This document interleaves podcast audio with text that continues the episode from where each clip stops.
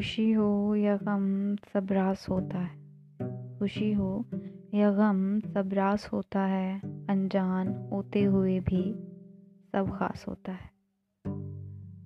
होती है अगर दिल में सच्ची मोहब्बत, होती है अगर दिल में सच्ची मोहब्बत तो दूर होकर भी पास होने का एहसास होता है।